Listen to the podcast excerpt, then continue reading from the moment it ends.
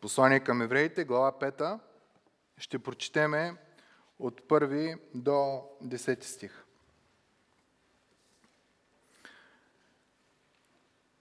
Защото всеки първосвещеник, който е взет измежду човеците, се поставя да принася дарове и жертви на Бога за греховете на човеците. Такъв първосвещеник, който може да състрадава с невежите и заблудилите се, защото и сам той е обиколен с немощ. И затова е длъжен да принася жертва за греховете, както за народа, така и за себе си, а както никой не взема на себе си тази почет, освен когато бъде призван от Бога, както беше Арон. Така и Христос не присвои за себе си славата да стане първосвещеник, а му я даде онзи, който му е казал, ти си мой син, аз днес те родих, както и на друго място каза, ти си свещеник до века, според чена Милхиседеков. Този Христос в дните на плътта си, като принесе с силен вик и с сълзи, молитви и молби на този, който можеше да го избави от смърт, и като бе послушан поради благоговението си, макар и да е син, пак се научи на послушание от това, което пострада, и като се усъвършенства, стана причина за вечно спасение на всички, които са му послушни. Наречен от Бога първосвещеник, според Мелхиседековият чин. Може да седнете.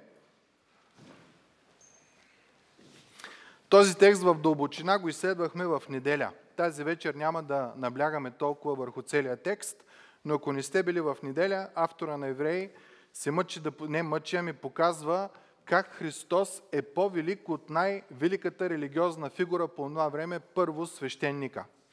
И той дава две условия. Един първосвещеник, за да е първосвещеник, първото е трябва да състрадава с хората.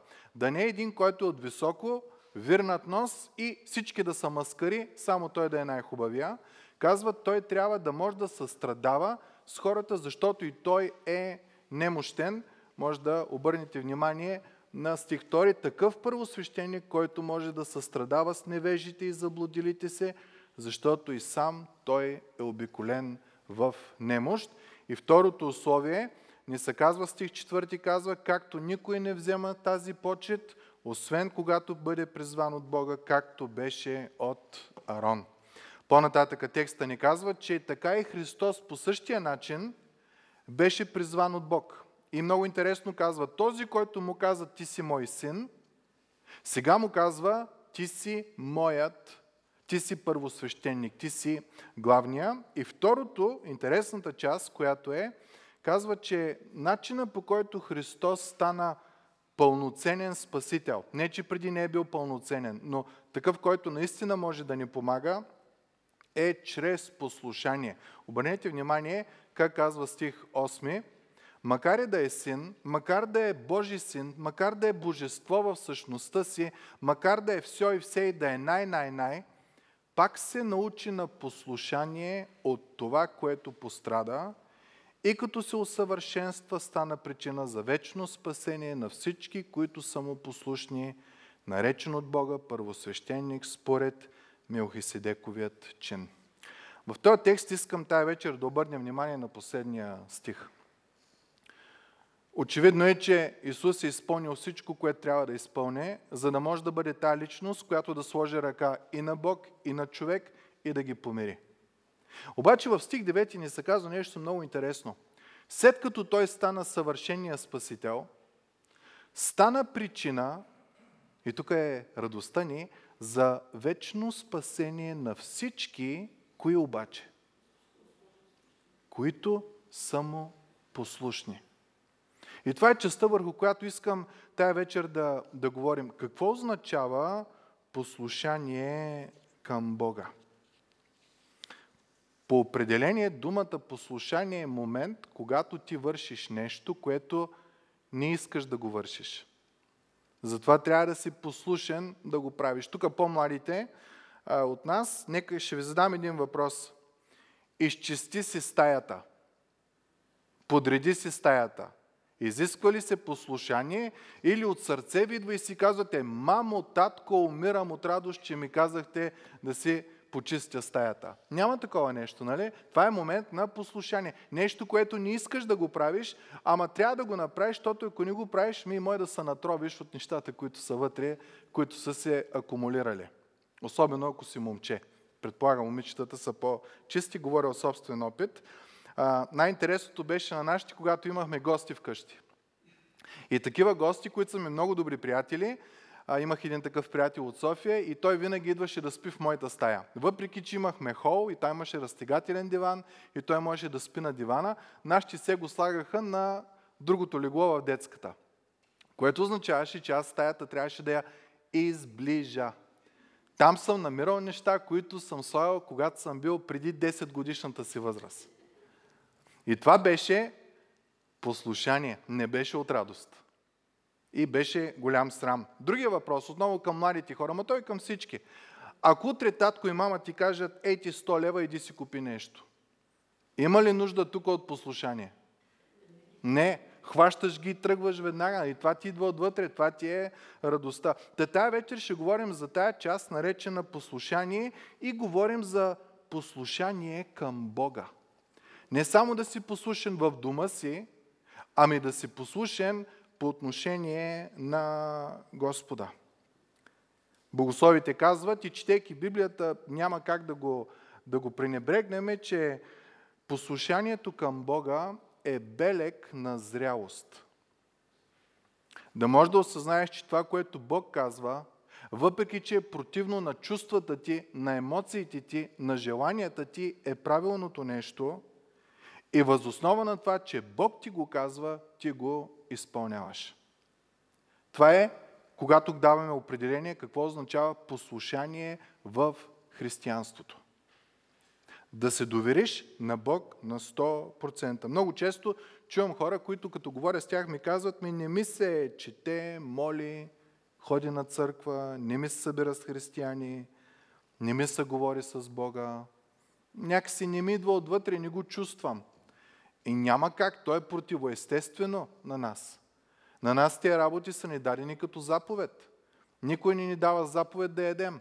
Никой не ни дава заповед да спим. Е, ако сме по-калпави, кълпазани, да. Ама тия неща отвътре ни идват. Но подчинението, послушанието идва в момента, в който ти казваш Господ го казва. А Той е дал сина си за мене. Той никога до сега не се е показал неверен към мене. Той се е грижил от а, люката и ще се грижи до гробът ми. Той се е грижил за еди кой си, за еди кой си. Той е любов. Той не иска от мене нищо, освен да съм послушен, като знам, че то винаги е за мое добро. И това, мили приятели, ние наричаме вяра. Най-близкият синоним на вярата е доверие. И когато казваме, че човек има голяма вяра или малка вяра, ние казваме до каква степен този човек се доверява на Бог. Доверяваш ли се във всяка една част от живота ти на Бога, защото, защото живеем в общество, където разчитаме изцяло на емоциите си. Чували сте фразата «така го почувствах»? Така го почувствах в сърцето си. Ами това всъщност не е вярно. Искам да ви прочета една статия от Wall Street Journal, която е от, от 6 март. Казва така. Културата, в която живеем, е култура, която е, може да определим, жадуваща за успех, свързан с щастие. Той казва, ние тичаме на хедонистична пътека. Хедонизъм, нали знаете какво е? Щом нещо ти харесва, ти го правиш, независимо колко човека може да нараниш и тия неща. Това е хедонизъма. Ако на мен ми харесва да, да имам пет коли, това означава, че трябва да всичките пари на дома да ги изфукам по коли, да ги профукам по, по коли и дома ще страда. Важното е аз да се чувствам добре. И автора казва, ние в момента, обществото, в което живеем, бягаме на една хедонистична пътека, и идва радост само когато постигнем нещо, но в края на краищата сме, нещастни.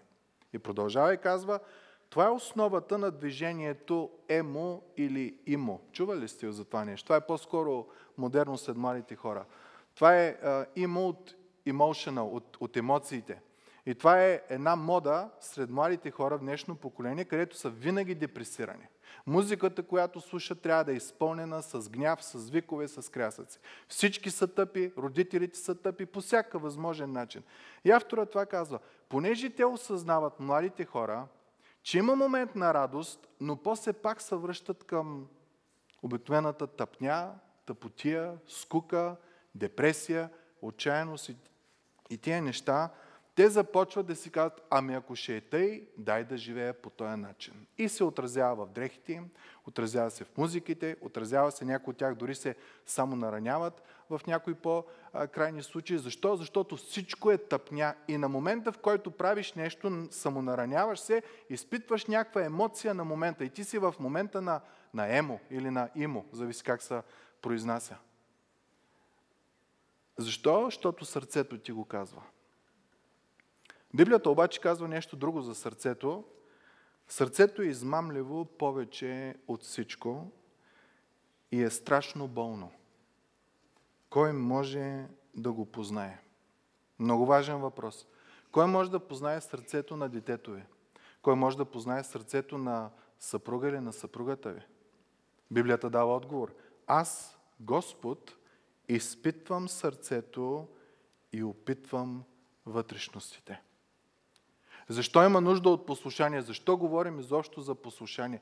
Защото очевидно е, че има една криза, която започва от най-ранните години, от тинейджърските години, в някои случаи от детските години, на една постоянна депресивност, на едно постоянно, така обяснено, тъпня състояние, в което ти нямаш наслада от живота и ти търчиш като ненормален, усеващо нещо, севащи емоционален връх в живота ти, до момента в който отново ще паднеш в най-дълбоката дупка и няма да има радост, няма да има радост, няма да има и надежда. И знаете ли кое е опасното в тази ситуация?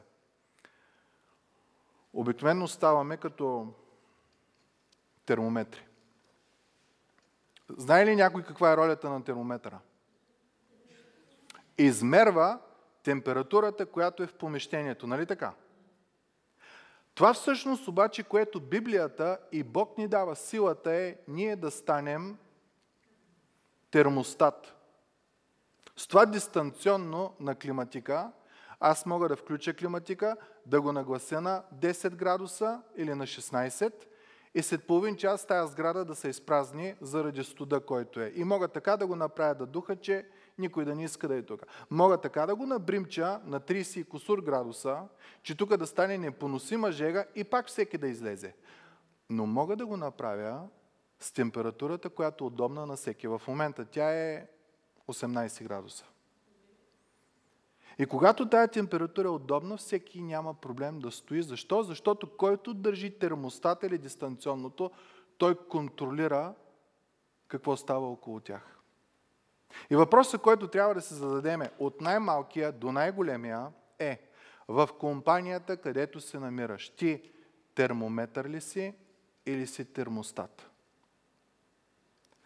Влияеш ли на хората, които са около тебе, или те ти влияят? Обикновено мога да ви кажа, според Библията, че когато си кажеш така го почувствах сърцето, така го усещам, обикновено си термометър. Защото се водиш по акъла на другите. И най-често така го чувствам, така го искам, защото и другите са така. И ние сме социални същества, ние не искаме да сме различни, странични. Дори да сме различни, ние пак си намираме компания, в която да бъдем. Е тази култура емо, за която говорих, те не са мнозинство, но ги има, там са. И се събират заедно и си правят всякакви неща. Библията казва, уповавай на Господа от все сърце някой знае ли как продължава стиха? И не се облягай на своя разум, на своята логика, на твоите разбирания. Защото нека си признаем, може би голяма част от нашите разбирания са основани от това, което културата казва около нас и света казва около нас. И не говоря тук само за политически убеждения или такива работи. Тия работи напълно ги изхвърлям. Говоря за взаимоотношения между хората. Защото за да имаме правилни взаимоотношения в дома, на работата, сред хората, ние трябва да имаме послушание към Бога. Ако слушаме нашето сърце, ние ще сме най- недоволните. Те от нас, които са по-възрастни, аз от опит говоря, има е момент, когато съм бил на 12 години и съм си мислил, че това нещо, ако го направя, то е най-умното и най-важно нещо, което аз мога да направя в живота си. До момента, в който стана на 16 и си казвам, майко, каква шматка съм бил на 12 и правя нещо друго на 16. И изведнъж ставам на 20 и си казвам, ма къде ми е била къла на 20 годишна възраст, да, на, на 16 годишна възраст да правя тия неща. Сега съм на 43 и пак си казвам някой път, мале, ако имах сега къла и тогава силите и възможността и това, колко по-различни щяха да са нещата. Откъде е този проблем? Сърцето е болно и страшно измамливо. В момента, в който ти кажеш така го почувствах или така ми е сърцето и това има опасност наистина да вървиш в някаква глуха улица, където няма изход.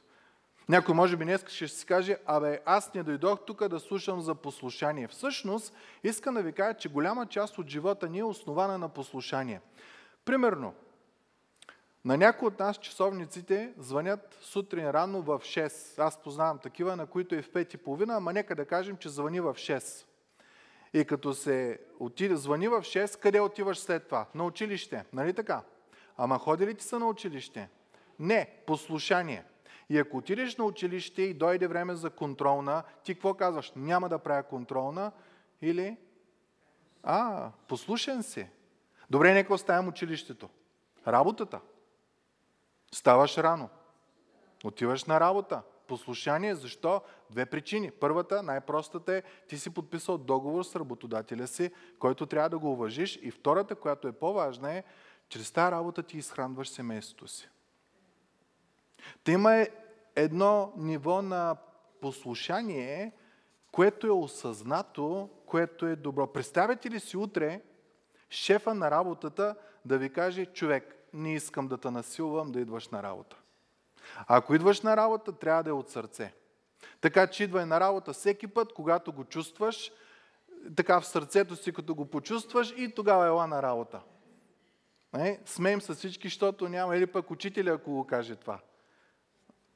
Няма нужда. Като учиш, трябва да е от сърце да учиш нещата, иначе няма нужда да, да идваш на, на училище. Ако нямаш правилната мотивация, по-добре не идвай. Не.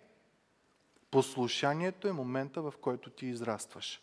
Учиш се на отговорност, учиш се на всякакви такива моменти. В вярата, послушанието е момента, в който ти казваш, Господи, трудно ми е да вярвам в Тебе. Някои нови във вярата имат тия трудности. Господи, трудно ми е да ти се доверя, че ти можеш да решиш този проблем в моето семейство. Господи, трудно ми е да простя, трудно ми е да бъда за благословение, не за проклетия, защото злото, което са ми сторили, аз мога с много точни думи така да ги насоля, че повече ние да, да не говоря с тях. Господи, аз знам, че не трябва да отмъщавам, ама Господи, блика отмъщение в мене. Господи, знам, че не трябва да лъжа. Ама сега, ако излъжа, ще реша сума ти проблеми. Така си мислим, така ни казва сърцето. Ама не знаем, че като излъжем веднъж, трябва да помним като слон, за да можем да поддържаме тая лъжа в по-нататъчни разговори или такива неща. Но сърцето ни казва, няма проблем.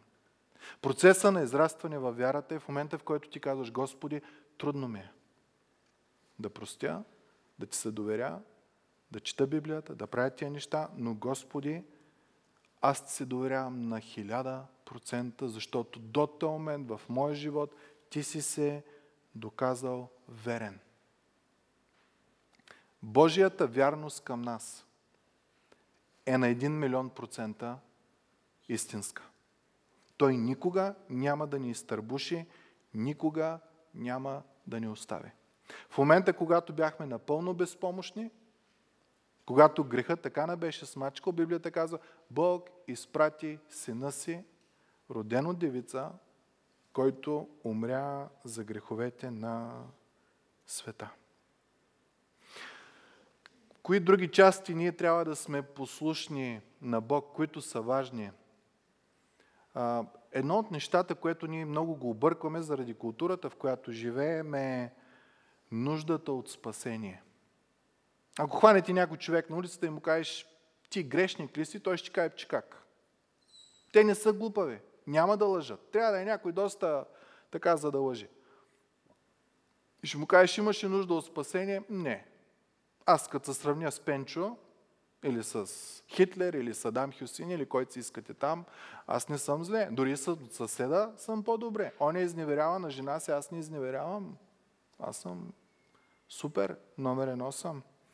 Обаче Библията казва, че всички са грешиха и не заслужават да се прославят от Бог. Тоест, никой от нас не заслужава Бог да му ръкопляска заради начина на живот, който живее. И ние това го усещаме. Може да не ни е разбито семейството, но имаме проблеми в семейството. Може да сме физически здрави, но има нещо, което ни тормози. Някой път проблема не зависи от нас, ама някой друг ни разваля мира. Имаме нужда от спасение от ситуацията. Друго нещо, за което е важно да сме послушни е метода на спасение. Кой е начина по който Бог ни спасява от нашите ситуации? Четейки Библията, метода е един единствен. Исус Христос. Повярвай в Исус, ти и дума ти и ще се спасите. Точка. Обещание от Господа. И ние сега почваме. Ама аз ако отида от 10 кладеница вода да набера. Аз ви казах, имам една съседка, която има света вода от Кръстова гора и от Ватикана и цяла сут, всеки ден тя се пличка с тая вода. От години. И аз последния път ти казах, може би ще е добре да идиш пак до Ватикана и до Кръстова гора да, да смениш водата. Може вече да е, да е заразна. Та всеки си намира своя си начин, по който да оправи бакиите в живота си, когато Библията казва, няма как, сърцето ти е болно. Единственото, което има да слушаш извън Бог е сърцето ти или другите, ама ние виждаме другите какви са. В даден момент другите не могат да помогнат. Дори сега да са на власт, ако говорим политическа, след 4 години най-вероятно няма да ги има. Пък сега дори няма и правителство толкова време. На човек отеха, угода, опора, упование няма, има единствено в Бог. Второто нещо е, а третото нещо, извинявай, значи първото беше нуждата от спасение. Послушанието е момента, в който кажеш, да, Господи, съгласен съм с Тебе, че нещата в моя живот не са добре. Някои от нас отиват в емо, депресия, що знае, че нещо не е наред. Други отиват в крайност, сами да си търсят хедонизма, това, което ме кара да се чувствам добре, но пак някаква дълбочина има, която е трудна, необяснима и не може да разбереме откъде идва тая трудност в живота ни. Второто е метода на спасение. Бог дава само едно решение. Исус Христос, Божия син. Няма друго. Който има сина, има вечен живот. Който няма сина, няма живот. Не вечен, няма живот. Ти живееш живот на оцеляване. И затова отиваш в емо, защото на момента нещо да ти кара да се чувстваш добре или там депресиите или тия работи, или отиваш друга крайност от емоция на емоция на емоция, ама там, че се изтощава мозъка и накрая си прибираш се вкъщи и събличаш тая риза на фалшивост. И си оставаш такъв, какъвто си. Метода на спасение е Божия син Исус Христос. Да кажеш, Господи, аз не мога, ти можеш, ама да го кажеш от сърце. Трето нещо, за което се струва да слушаме Господа е начина на живот, когато си спасен. И това е частта върху която са тия листове, които са пред вас. След като аз знам, че имам проблем, след като знам, че Бог има решение на проблема, и ако реша да приема това решение на проблема, как аз трябва да живея? Във всяко едно от посланията на апостол Павел в Библията има втората част на посланието е как да живеем това, което ние знаем. Как да сме послушни на Бога. И текста, който имате от послание към Колосяните, глава 4, обърнете внимание как започва то. И така, ако сте били възкресени заедно с Христос, Търсете това, което е горе, където седи Христос отдясно на Бога. Ако Бог ти е помогнал, ако ти си вкусил, че Господ е благ, ако ти си видял, че има мир, че Господ започва да променя живота ти, тогава търси онова, което е горе, а не това, което е тук. Това, което е тук, си спомняме, то беше депресия и отчаяние. Стих 2 казва, мислете за горното, а не за земното. Земното какво ни носи? Трудности, притеснения, още повече притеснения, още повече трудности. Защо да търсим, да мислим за горното? Защото умряхме и животът ви е скрит с Христос в Бога. Обърнете внимание, търсете горното и мислете за горното. Тук има момента, в който трябва да има промяна на начина на мислене. Думата, която се използва в църквата е покаяние. На гръцки означава метаноя, което означава промяна на начина на мислене. Ако до сега съм гледал единствено само себе си, моята си депресия, моето си отчаяние, моите си работи, нека погледна към Христос. Извън мене, за да видя спасението, което дава, надеждата, която дава, радостта, която дава и мирът, който Той дава. Пети казва, обърнете внимание на глаголите. Затова умъртвете природните си части, които действат за земята. И първо изборява в няколко категории. Първата част е сексуални грехове. Блудство, нечистота, страст, пагубни похоти. похоти. В момента института Карнеги март месец излезе с едно изследване от 1932 година, мисля, че беше, в което се оказва, че случаите, където имал предбрачен секс преди брака, има около 60% шанс да завършат с развод. Нещо има, което не е правилно в това нещо да вършиш предбрачен секс. Библията започва. Първото нещо, с което трябва човек да скъса е тая част. Второто казва сребролюбие е състоянието на нашата държава, състоянието на света е поради една причина – любов към парите. А корена на сребролюбието, той е корен на всяко зло, корена на сребролюбието е, че аз не искам Бог да ми помага, аз искам сам да си помогна. Затова аз ще крада от който намеря, защото да имам повече и повече. Сребролюбие, което и до упоклонство, поради, което идва Божия, поради които идва Божия гняв върху рода на непокорните, в които и вие някога сте ходили, когато живеехте в тях. Първата фраза беше умъртви. Умъртви тия части, умъртви сребролюбието, умъртви сексуалната нечистота, защото това е странен вид грях. Удряй тебе, удряй другия. Ако излъжа, само него наранявам. Но Библията казва, когато говорим за сексуален грях, удря и тебе, и другия човек. Стих 8 казва, второто нещо, което трябва да Първото е съблечете, второто е, но сега отхвърлете и вие всичко това. Говори вече за нашия характер. Гняв. И вижте градацията. Когато се разгневиш, идва ярост. След като дойде ярост, почваш злоба към някой след като дойде злоба към някой, почваш да хулиш, да говориш лошо по негов адрес. След като хулиш, почваш да злословиш срамно говорене с устата си. Библията въобще не се притеснява да навлезе дълбоко в твоята и в моята душа и да извади всички възможни кирливи ризи. От външните проблеми, сребролюбие и сексуални грехове, до проблемите, които са свързани с твоя и моя характер. Стих 9 продължава. Не се лъжете един друг. Има лъжене, нали? Понеже, отново думата, съблекли сте вече стария човек с делата му и сте се облекли в новия, който се подновява в познание по образа на този, който го е създал. Много интересно. Съблича едно, но не дей да стоиш гол обличи друго. Обличете се, стих 10, в новия човек, който се подновява в познание по образа на този, който го е създал. И тук ни обяснява кой е този нов човек. Вижте как продължава стих 11. Където не може да има грък и юдейн. За нас тия работи са малко чужди, защото ние не живеем в оная култура. По това време евреите си мислили, че те са богоизбрания народ. И една от молитвите сутрин, която са казвали, Господи, благодаря ти, че не съм жена, не съм езичник и че не съм животно. Бъди благословен, Господи. В днешно време ние имаме ли омраза към някаква група хора? Цигани? Или роми?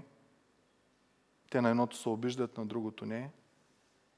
Има нещо в нас.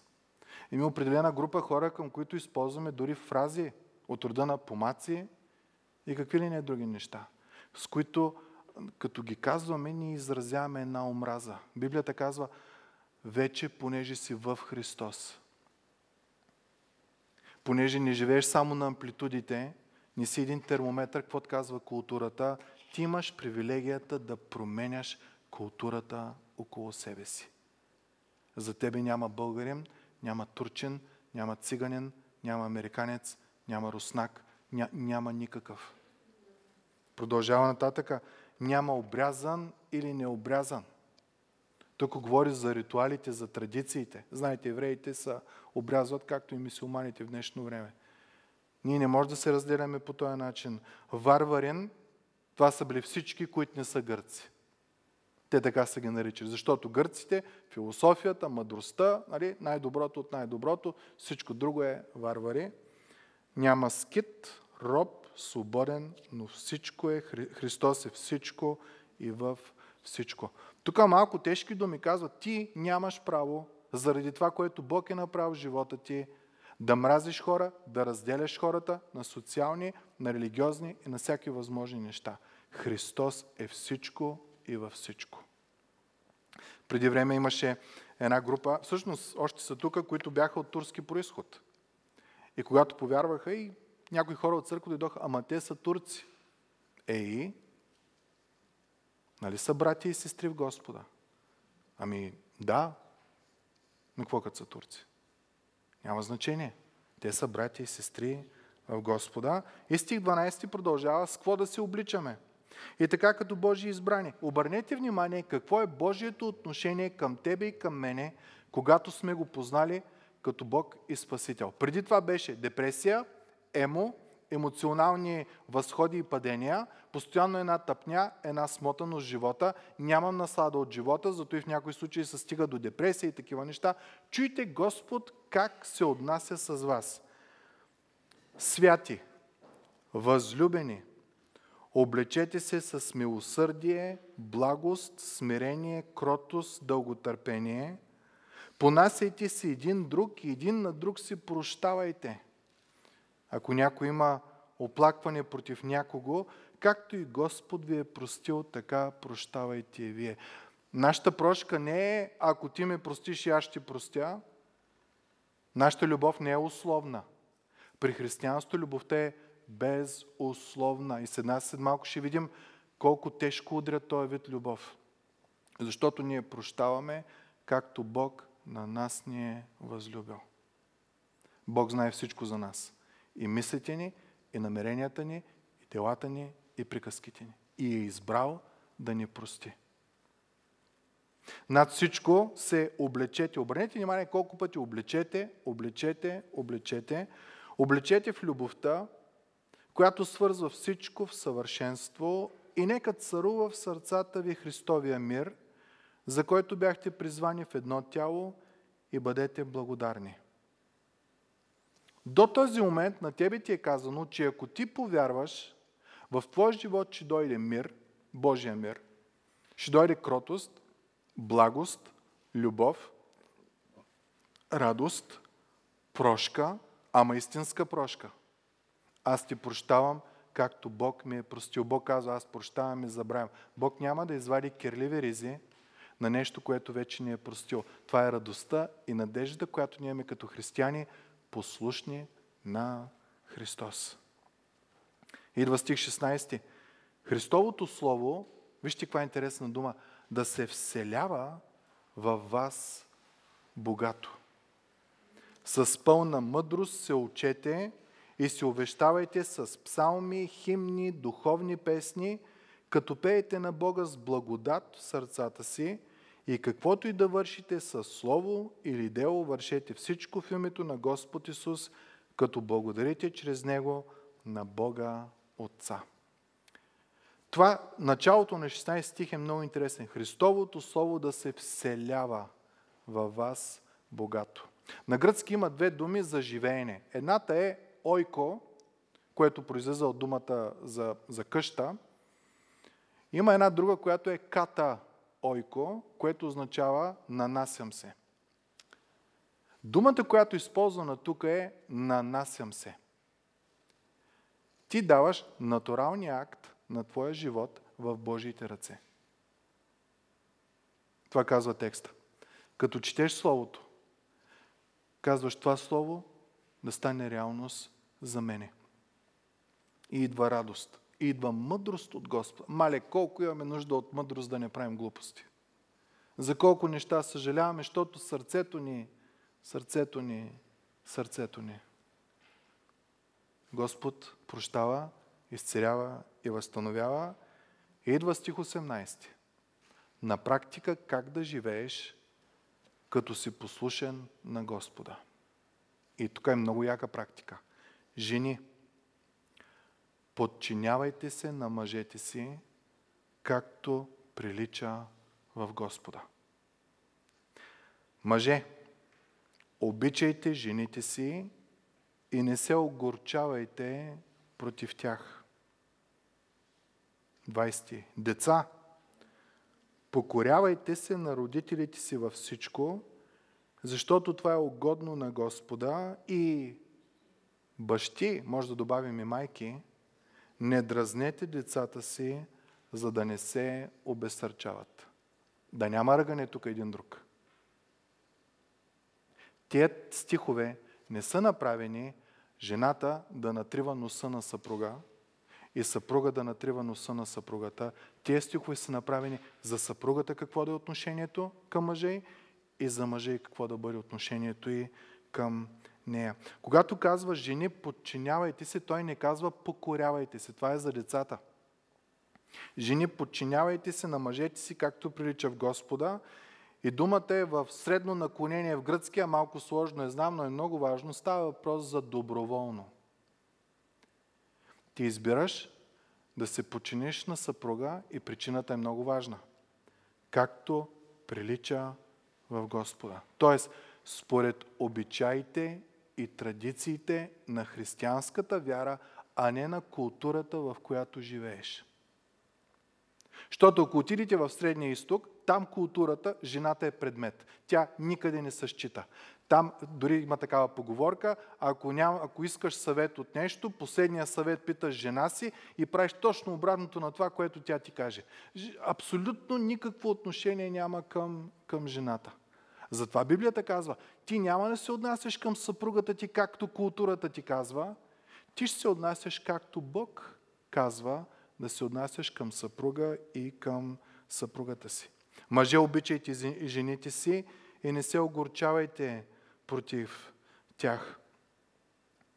Мъжът така трябва да обича жена си. Ако питаме една жена, мъжът ти обича ли та или та почита? Коя от двете думи ще каже мъжа? Обикновено казва думата почитам я. Той за нея е готов да уби 20 мъже, да разби 100 зъби, усти и такива работи, защото някой е погледнал на криво, докоснал или там усмихнал и са и тия работи. Но любовта е трудната. Това да даваш роза, някакъв вид цвете, шоколад, милувки, целувки. Това на мъжа не му идва отвътре. Аз най съм се чудил, когато отивам в Кауфланд, намирам някакво цвете за 2 лева, нося го на съпругата ми, ще кажеш, че съм ми донесъл златно килче. Такава радост. Аз не мога да го осъзная това, аз не съм направен по този начин. И отделно, ако питаме съпруга, твоята жена почита ли те или те обича, той винаги ще каже, в повечето случаи, обичаме. Но почита е трудното. Имаме майчина обич. Почете момента, в който мъжа има проблем да оправи някаква лампа и жената от обич към него му казва, скъпи, дай да извикам електротехника. Вие забивате нож в сърцето на мъжа. на неговата гордост. Вие го почитате и му казвате, дай да може да помогнем, дай да направим, дай, дай, дай, за да се грижите за него. И обърнете внимание каква е заповедта. Жената, която обича като дар от Бога, майчин обич, и е заповядано в послушанието си към Господа да почита мъжа си. Това, което е неестествено на нея. И от тук ние говорим, че послушанието е нещо, което не ти идва отвътре да го правиш, но го правиш, защото е правилното. По същия начин и мъжа. Мъжа не му идва отвътре да обича жената. За него това са глизоти. Но Бог му казва, напротив, ти, който отвътре ти идва да почиташ, да уважаваш един мъж, като се напи, той уважава всички. Той не ги обича. Бог ти казва, в този случай, мъжът трябва да се насили от послушание към Господа да възлюби жената си. Което означава, той никога не трябва да мисли за своите права, които има като съпруг. Той трябва да се раздава изцяло за нея, винаги да, винаги да е готов да обича безрезервно. Което означава, че ако жената трябва да се подчини на съпруга, тя трябва да се подчини на любовта му, а не на тиранията му. Разликата е огромна. И когато тя го обича, почита, той я обича. И почет, и обич, и почет, и обич, и думът става изцерен от Господа. Стих 20. Деца, тук думата е друга, не е подчинявайте се, а покорявайте се на родителите си, защото това е угодно на Господа и бащи не дразнете децата си, за да не се обесърчат. Какво означава родител да не дразни детето си? Родител не трябва да кара детето си да прави нещо, което е унизително, което е нелегално, което наранява детето или нещо, което е само по себе си неправилно. От рода на, ако звъни телефона вкъщи и детето вдигне телефона и ти казваш, ако е Иван, кажи му, че ма няма, вие учите детето си да лъже. Много голям стандарт ни дава Господ. Защото после това дете ще знае, че това е лъжа и е нормално и що мама и татко лъжат и аз мога да лъжа. Апостол ни предупреждава родителите да внимават с дисциплината на децата, да не стане дразнене. Да няма дразнене ни с други. И така да се отдалечат от децата си. Има строгост и трябва, но има и дразнене. Обикновено проблемите в семействата между родители и деца са основани на унижение от родителя към детето и на зли думи, които се казват. Много си тъпа, много си невъзпи. Може да си ги попълним всеки където както е живял или понякога наказанието е зловещо. Зловещо не е, защото детето мисли, че е зловещо, ами наистина някой път родителя му избиват балансите и прави неправилни неща. В християнството е различно. В християнството всички сме Божи избрани, святи и възлюбени. По-нататъка продължава и завършваме с това. Стих 22. Слуги. Днешно време може да го превърнем на работници. Защото един вид си слуга на фирмата, където работиш. Като ти кажат утре идваш 6, а не в 8, ми или напускаш, по време те са нямали възможност да напускат. Вижте как казва текста. Слуги, покорявайте се във всичко на господарите си по плът. Много ясно обяснява кой вид господар. Като работите не за очи, като да огаждате на човека, а с сърдечна простота, като се боите от Господа.